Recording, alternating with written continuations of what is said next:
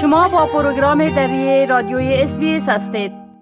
وظیفه هیئت داوری یا جوری چیست و چی کسی می تواند برای آن احضار شود؟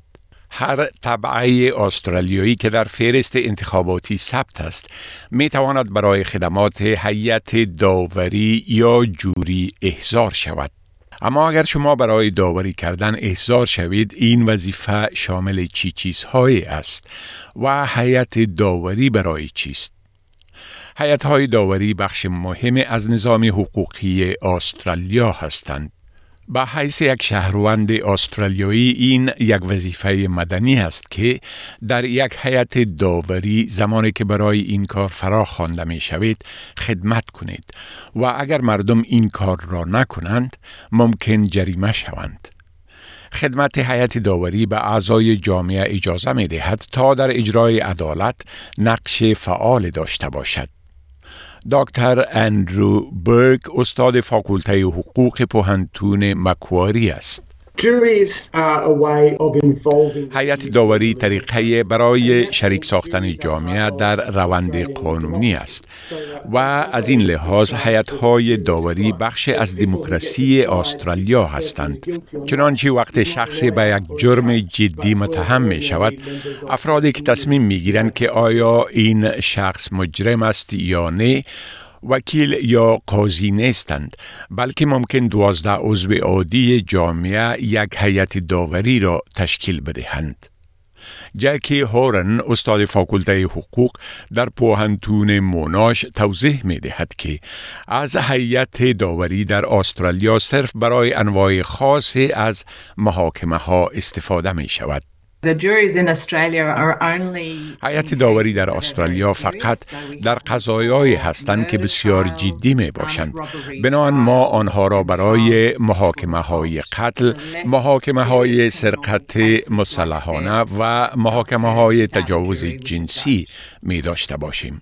قضیه های جنایی کمتر جدی مثل دزدی بدون هیئت داوری صرف توسط قاضی استماع می شوند.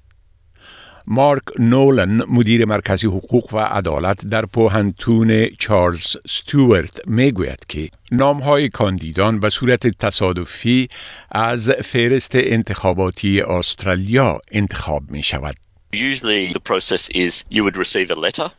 معمولا روند کار به این گونه است که نامه دریافت می کنید که می گوید شما برای انجام وظیفه هیئت داوری احضار شده اید به این وبسایت بروید و سروی را پر کنید و در مورد خود به ما بگویید و در مورد این که آیا فکر می کنید که می توانید در محکمه شرکت کنید یا نه.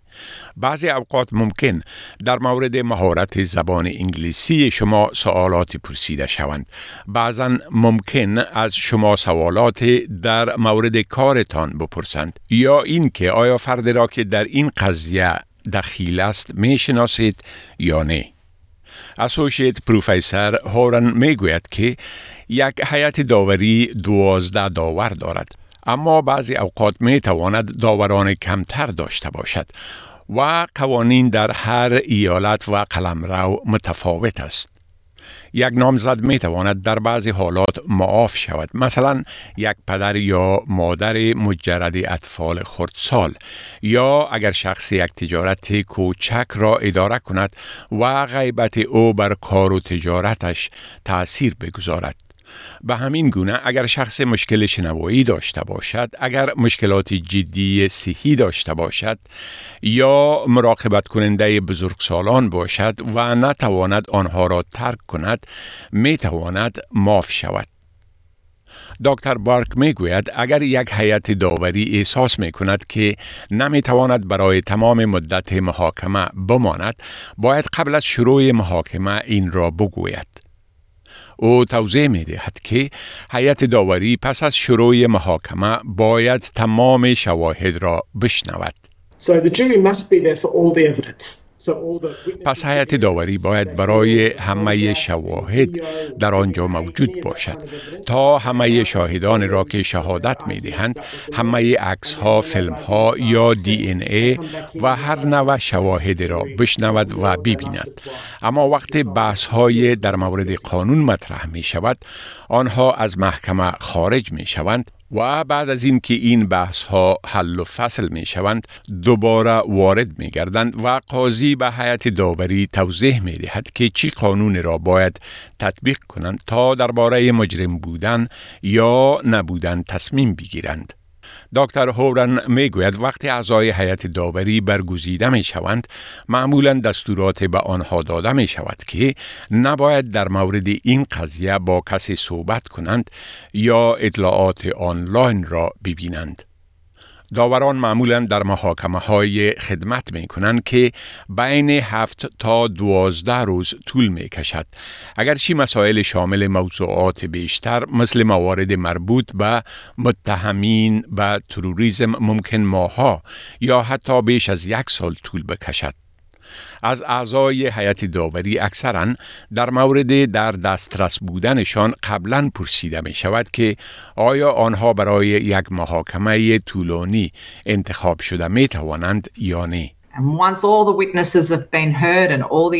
پس از آن که شهادت همه شاهدان شنیده و تمام شواهد به محکمه داده می شود در صورتی که اسناد وجود داشته باشد این اسناد بعد به حیات داوری داده می شود و متن قضیه به آنها داده می شود.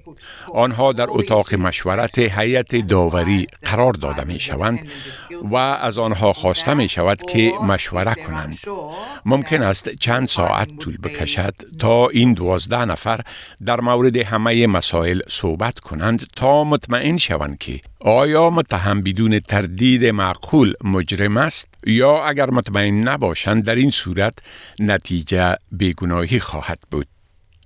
دکتر هورن می‌گوید که یک حکم باید به اتفاق آرا یا در برخی موارد یازده رای در مقابل یک رای باشد. یعنی بعضی اوقات از دوازده داور یازده نفرشان باید به یک حکم موافق باشند تا این حکم هیئت داوران از جانب قاضی پذیرفته شود. و اگر هیئت داوران نتواند به توافق برسد چی می شود؟ دکتر برک در این مورد چنین توضیح می دهد.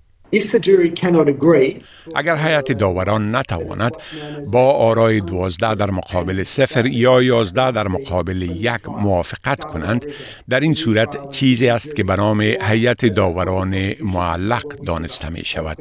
این بدان معناست که باید یک محاکمه جدید انجام شود. همه چیز دوباره با یک محکمه جدید و هیئت داوران متفاوت شروع شود.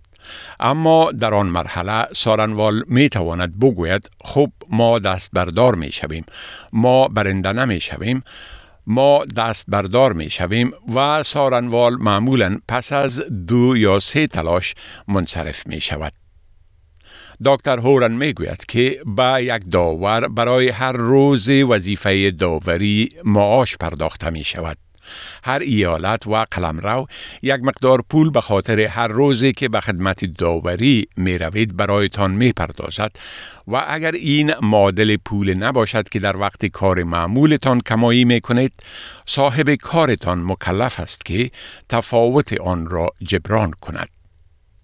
دکتر هارن می‌گوید در حالی که اکثر مردم در ابتدا از حضور در حیات داوران به تشویش می باشند کسانی که این کار را انجام دادند اکثرا این تجربه را ارزشمند می دانند. می خواهید این گونه گزارش ها را بیشتر بشنوید؟ به این گزارشات از طریق Apple Podcast، Google Podcast، Spotify و یا هر جایی که پادکاستتان را می گیرید گوش دهید.